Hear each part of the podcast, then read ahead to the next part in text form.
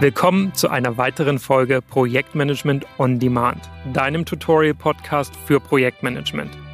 Egal ob du Einsteiger bist oder schon ein wenig Projektmanagement-Erfahrung hast, hier findest du auf jeden Fall super viele nützliche Informationen, Inspiration und vor allem Dinge, die du direkt an die Hand bekommst. Für dich und deine Projekte. Hier erfährst du Folge für Folge, Thema für Thema, worauf es im Projekt ankommt wie Projektmanagement richtig Spaß machen kann und wie du andere in deinem Team dafür begeisterst. Mein Name ist Chris Schiebel. Ich habe mittlerweile über 15 Jahre Projektmanagement-Erfahrung aus den verschiedensten Branchen und auf zwei Kontinenten sammeln können. Und heute bin ich als Trainer, Coach und auch Berater im Bereich Projektmanagement unterwegs. Dabei unterstütze ich Unternehmen genau wie Einzelpersonen, wie sie bessere und vor allem zeitgemäße Wege finden, erfolgreich Projekte zu managen. Und nun wünsche ich dir ganz viel Spaß. Los geht's! An nichts scheitern Projekte öfter als an unklaren Rollen und Verantwortlichkeiten. Gibt es dort keine klare Struktur, treten neben Aufgabenkonflikten, die sind mitunter noch okay, auch Verhaltenskonflikte auf. Und die sind absolut nicht okay. Jetzt wirst du sagen, halt, Moment, Chris, in all den Statistiken steht doch fast immer mangelhafte Kommunikation an Platz 1 der Gründe, warum Projekte scheitern. Das mag so sein, doch wann läuft denn die Kommunikation so richtig? Jetzt hätte ich beinahe Scheiße gesagt. Ups. Okay, jetzt ist es raus. Naja, nennen wir die Dinge einfach beim Namen. Also wann läuft denn die Kommunikation so richtig scheiße? Schauen wir doch mal auf die Ursachen. Vor allem ja dann, wenn ich gar nicht weiß, wer eigentlich was genau wann von mir oder wem anders braucht. Also wozu ich denn eigentlich hätte, wie genau kommunizieren sollen. Was folgt, sind zwei Extremer. In dem einen Fall teile ich einfach wie wild ungefiltert alle Informationen und alle, wirklich alle Beteiligten geraten in den absoluten Informations- und Daten-Overflow. Mich persönlich stinkt echt nur wenig mehr an als das. Ich gebe dir mal ein beliebtes Beispiel. E-Mails, die mit den drei Buchstaben FYI for your information für dich zur Info an mich weitergeleitet werden und die darunter ein wildes Hin und Her verschiedenster Leute mit teilweise romanhaften Textmonstern enthalten. Da brauche ich wirklich sämtliche Willenskraft, um meine Kontenance zu bewahren. Mich macht sowas sauer, weil ich primär davon ausgehe, dass diese Person, die mir das weitergeleitet hat, all den Wahnsinn da unten im Fließtext tatsächlich auch gelesen hat. Was ein Aufwand, davor ziehe ich den Hut. Und ich gehe auch davon aus, dass die Person all diesen Text in der Form verstanden hat, dass sie wusste, darin hat sich eine wichtige Information für mich versteckt. Es wäre also in einer Zeile gelöst. Statt FYI könnte diese Person schreiben, hey Chris, schau mal, dies und das fand ich wichtig für deine Arbeit. Ich habe dir die betreffende Stelle gleich mal gelb markiert. Stattdessen sehe ich nur drei Buchstaben und denke mir, echt jetzt? Willst du wirklich, dass ich meine Zeit damit verbringe, die Nadel im Heuhaufen zu suchen, von der du schon ganz genau weißt, wo sie sich versteckt hat? Das grenzt an Vorsatz und macht mich im Grunde genommen ratlos. Was läuft da schief, denke ich mir immer, wenn ich über meinen ersten Schock drüber bin. Weiß die Person womöglich doch nicht so genau, was ich brauche? Oder hat sie es nicht zuordnen können, wittert aber wichtige Informationen und überlässt mir nun die Entscheidung, was damit geschieht? Weiß sie womöglich gar nicht, was daran echt wichtig für mich ist, weiß sie wirklich, was ich brauche und was nicht. Wenn ich dann zehn weitere Personen in CC entdecke, dann ist definitiv Zeit für eine Krisensitzung. So viel zu dem einen Extremer. Du siehst, das Wort ist für mich Programm. Da kann ich manchmal ganz schön emotional werden. Das andere Extremer im Vergleich zur Informations- und Datenflut ist, dass überhaupt keine Informationen fließen. Wirklich gar keine von einer zur anderen Person gelangen. In völliger Lähmung arbeitet alles still vor sich hin und du kannst förmlich die Bombe ticken hören. So still ist es. In so einer Situation wisse, der Ausbruch steht kurz bevor. Also nicht meiner, diesmal nicht, sondern die Explosion der Bombe. Für sowas und die Nuancen dazwischen habe ich über die Jahre sehr sensible Antennen entwickelt, weil hier der Schatz begraben ist. Denn der Ursprung von mangelhafter Kommunikation, zumindest auf fachlicher Seite, läuft in fast allen Fällen auf ein mangelndes Verständnis davon zurück, wer eigentlich wofür zuständig ist. Wer was verantwortet? Ja, da gibt es einen Unterschied, gleich mehr dazu. Wer wo wie wann mit zu involvieren ist, wer zumindest informiert werden sollte, von wem du jetzt die fehlende Unterschrift bekommst und wer das jetzt gleich nochmal verifiziert und freigeben kann. Rollen und Verantwortlichkeiten und deren Beschreibung sind für mich das A und O in deinem Projekt neben beispielsweise deinem Zeitplan, den wir ja in Folge 12 bis 17 hier verfeinern. Heute geht es um Verantwortlichkeiten und Zuständigkeiten, also Aufgabenzuordnung. Und in der nächsten Folge geht es um Rollen. Der Begriff Rollen ist etwas umfassender und beinhaltet das Grundverständnis aus eben dieser Folge jetzt hier heute. Nach einem langen, leidenschaftlichen Plädoyer hier also der Überblick, welche Kernfrage wir in den nächsten 15 Minuten beleuchten werden. Die lautet nämlich, welches Modell hilft dir, dich dem Thema Aufgabenzuordnung systematisch zu nähern? Und da es ein Modell mit verschiedenen Erweiterungen und das Thema alleine schon recht heiß genug ist, beantworten wir heute nur genau diese eine Frage und erheben sie zur Schlüsselfrage. Du hast gemerkt, in der heutigen Einleitung bin ich schon mitten in Beispiele eingebogen, die dir mitunter nicht mal fremd vorkommen. Ich hoffe nicht gleich, dass dein Alltag genauso aussieht. Doch so oder so zurück in dein Projekt und angeknüpft an den roten Faden hier in diesem Podcast. In der letzten Folge haben du und dein Team die Aufwände der einzelnen Arbeitspakete geschätzt. Ich fand die ziemlich cool, das Skripten zumindest und das Einsprechen haben mir eine Menge Spaß gemacht. Wenn du sie verpasst hast, hör da auf jeden Fall mal rein, denn dort habt ihr die Grundlage gesetzt für genau diesen Schritt hier in dieser Folge auf dem Weg hin zu deinem verfeinerten Zeitplan. Beim Schätzen ist dir sicher schon aufgefallen, dass sich unterschiedliche Teammitglieder und Stakeholder zu unterschiedlichen Arbeitspaketen unterschiedlich intensiv eingebracht haben. Das gibt dir schon mal ein Indiz, wer die richtigen für den jeweiligen Job sind. Zumindest von der Seite der fachlichen Kompetenz und wahrscheinlich auch im Hinblick auf deren Motivation. Im Agilen gehst du so weit, dass du sagst, build a project around motivated people. Also bau dein Projekt rund um ein motiviertes Team. Dem Ansatz folgend hast du ein Team erst dann komplett, wenn alle Aufgaben, die zu erledigen sind, von jemandem im Team abgedeckt werden können, der oder die dazu auch motiviert ist. Über Motivation, das ist ein vielseitiges Thema, sprechen wir an anderer Stelle. Ich verspreche, ich lasse nicht allzu lange darauf warten. Und mein Anspruch ist es ja auch, eine schöne Prise Psychologie und Persönlichkeitsbildung hier in dem Podcast mit einzubringen.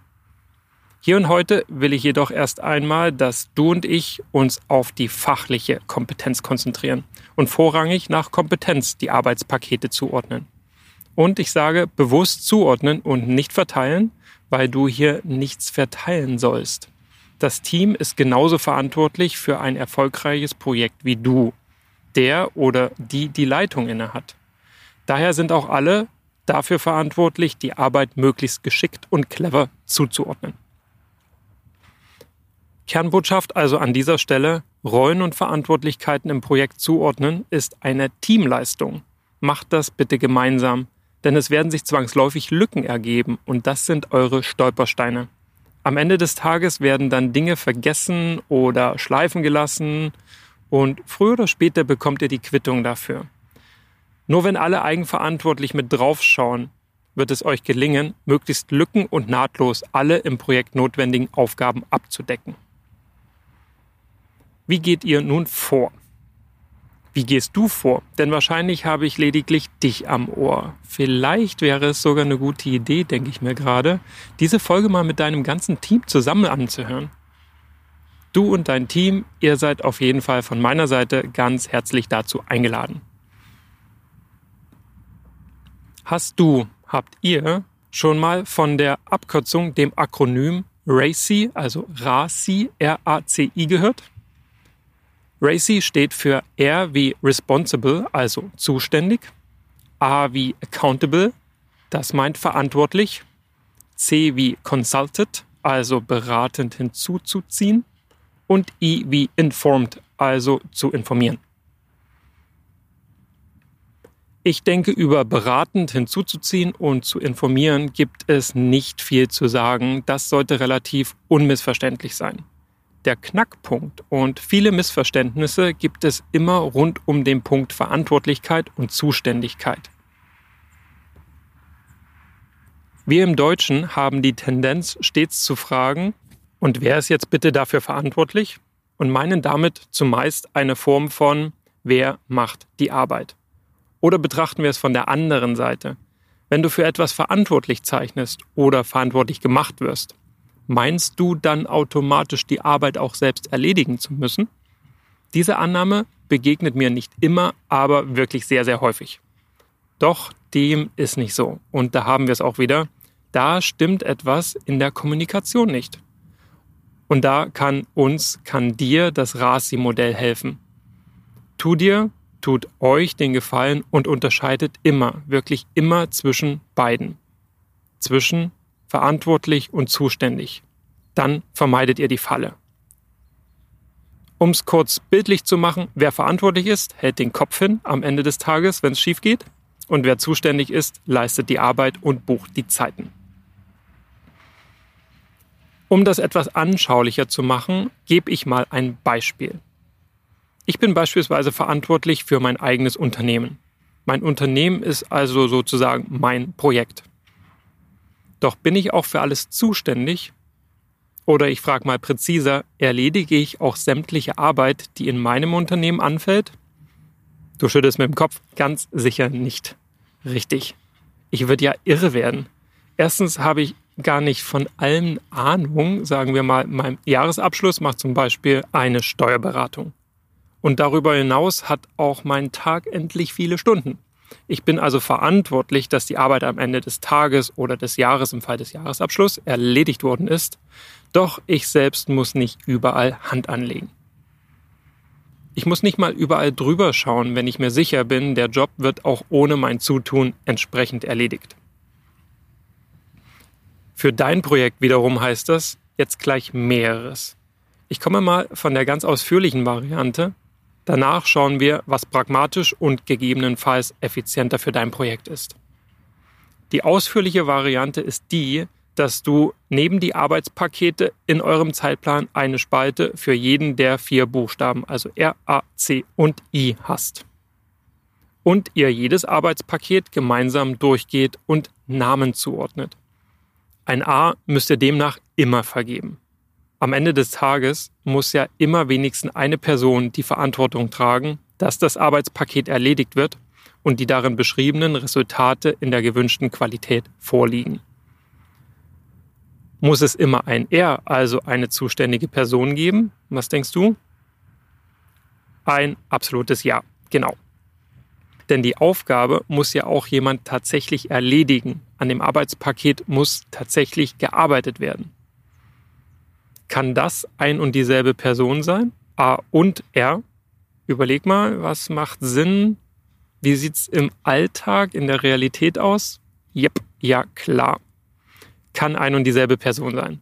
In vielen Fällen ist es sogar so, denn wir haben ja festgestellt, dass häufig nicht einmal ein Unterschied gemacht wird. Also ja, hier kann ein und dieselbe Person stehen. Was ist mit C und I, also beraten zur Seite stehen und informiert werden? Brauchst du die immer? C ganz sicher nicht. Nicht jede Aufgabe ist so kompliziert, als dass es mega viel Abstimmung bräuchte. Manches muss halt einfach nur erledigt werden. Und ähnlich verhält es sich auch mit I. Oft ist es so, dass bestimmte Personen zwingend zu informieren sind, mindestens ja wohl dann die, die mit dem Resultat weiterarbeiten sollen. Die sollten wenigstens wissen, dass der Input jetzt für ihr Arbeitspaket vorliegt doch nicht zwangsläufig ist das so. Es könnte zum Beispiel auch sein, dass du selbst mit dem Resultat weiterarbeiten wirst. Ab und an fehlt also auch das I. An der Stelle aber ein Tipp. Wenn ihr kein I zuweisen könnt, also niemand vom Ergebnis zu informieren ist, überlegt stark, wie sehr das Ergebnis, das ganze Arbeitspaket dann überhaupt benötigt wird. Denn das ist ein häufiges Indiz dafür, dass ihr Dinge macht, die nice to have, also nett und schön sind, aber von niemandem wirklich benötigt werden. Ein I kann also in seltenen Fällen, ein C schon öfter fehlen. Ein R und ein A dürfen aber nie fehlen. Was noch geht, ist, dass mehrere Personen an ein und demselben Paket arbeiten.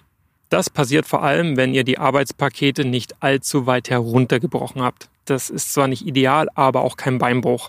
Dann habt ihr eben mehrere Personen, denen ihr das R zuweist. Achtet aber darauf, dass das dann kein Wischiwaschi wird im Sinne von, ich dachte du, ah, nein, du hast doch gesagt, du würdest, hm, den Käse wollt ihr euch sparen. Und wieder siehst du ziemlich bildhaft, wo die schlechte Kommunikation seinen Ursprung nimmt. Wenn du das jetzt fleißig mitgeskribbelt hast, sollte alles recht einfach und klar sein.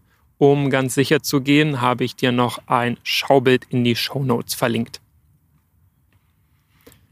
Was gibt es ergänzend dazu zu sagen? Nun, ergänzend bzw. Ergänzung ist schon genau das richtige Stichwort. Es gibt noch ein paar Varianten des RACI-Modells. Ab und an ergänzt man weitere Buchstaben, weil es der Kontext braucht. Nehmen wir das Beispiel, dass ein Zulieferer die eigentliche Arbeit macht. Wo packst du dann das R hin? Okay, die ordnest du einfach dem Lieferanten zu. Doch der sitzt ja vielleicht gar nicht mit am Tisch und wird es mitunter auch nie tun, beispielsweise wenn ihr in euren Regelmeetings oder Fortschrittsreviews sitzt.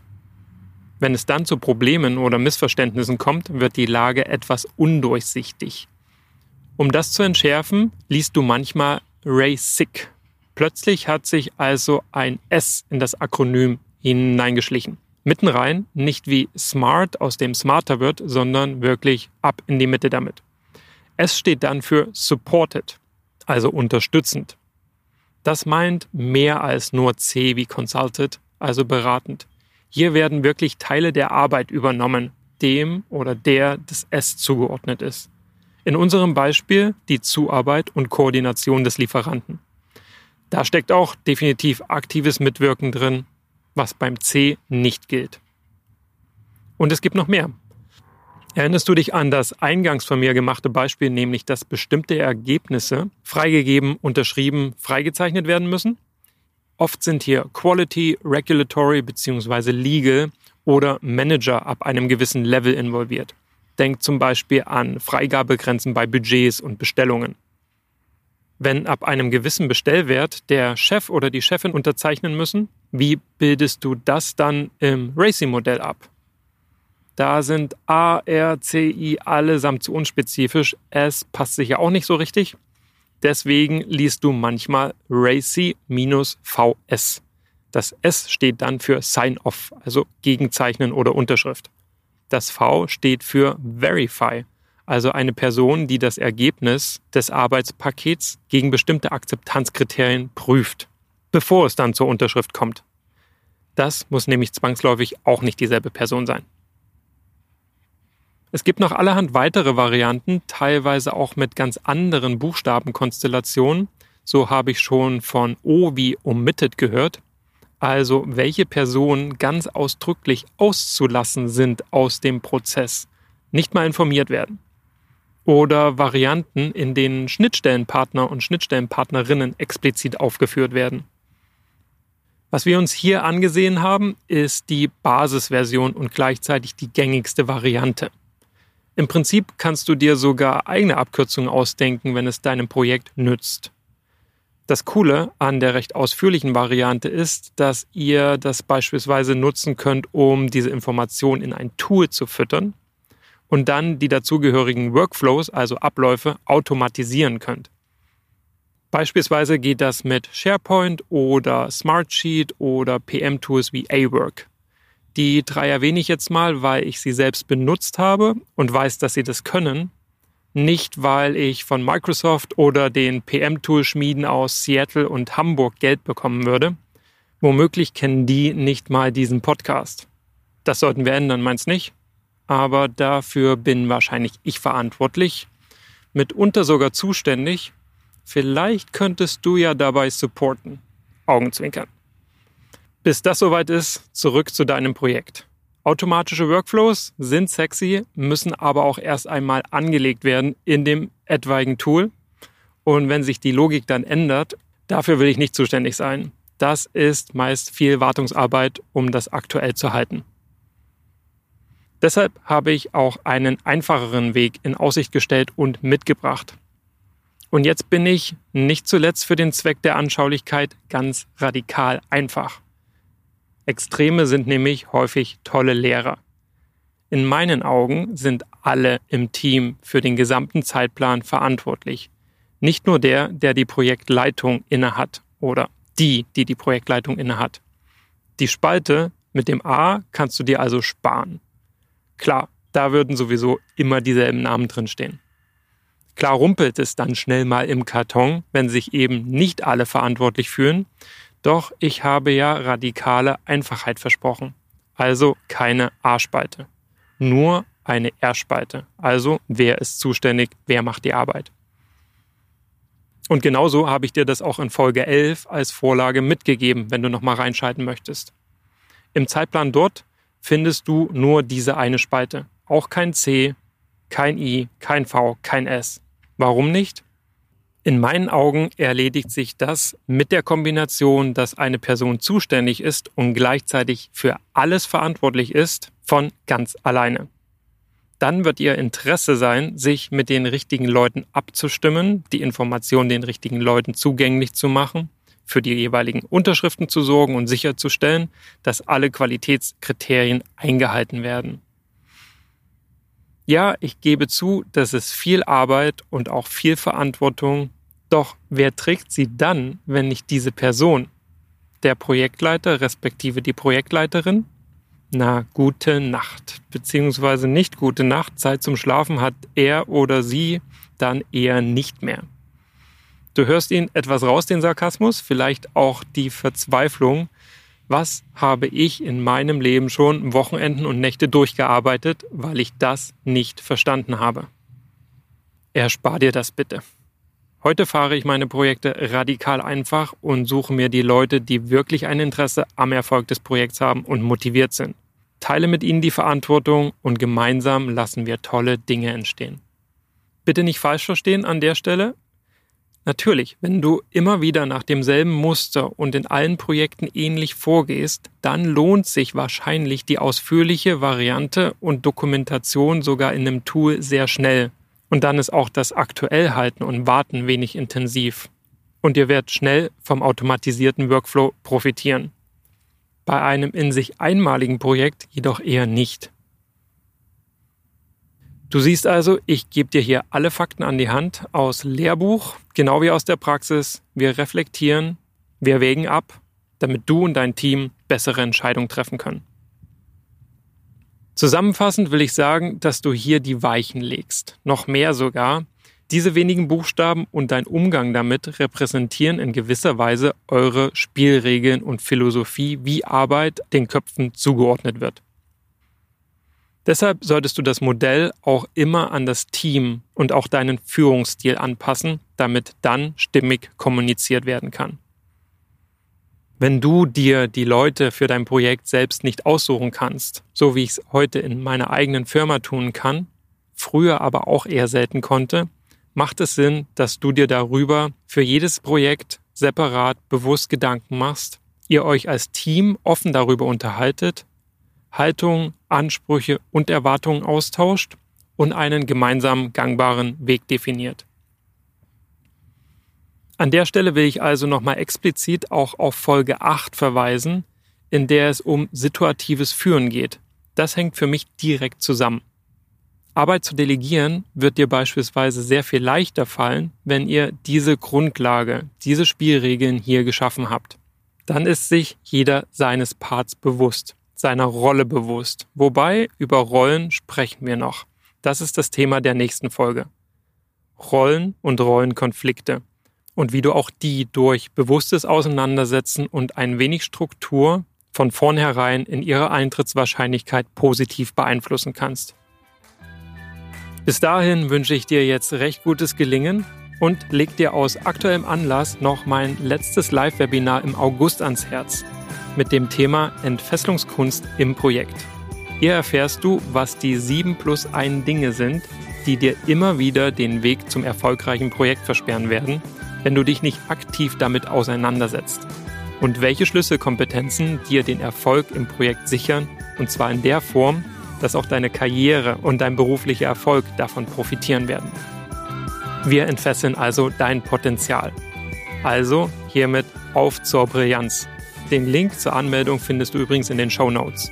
Liebe Grüße und auf dass wir uns im Webinar sehen. Mich würde es auf jeden Fall freuen. Bis dahin.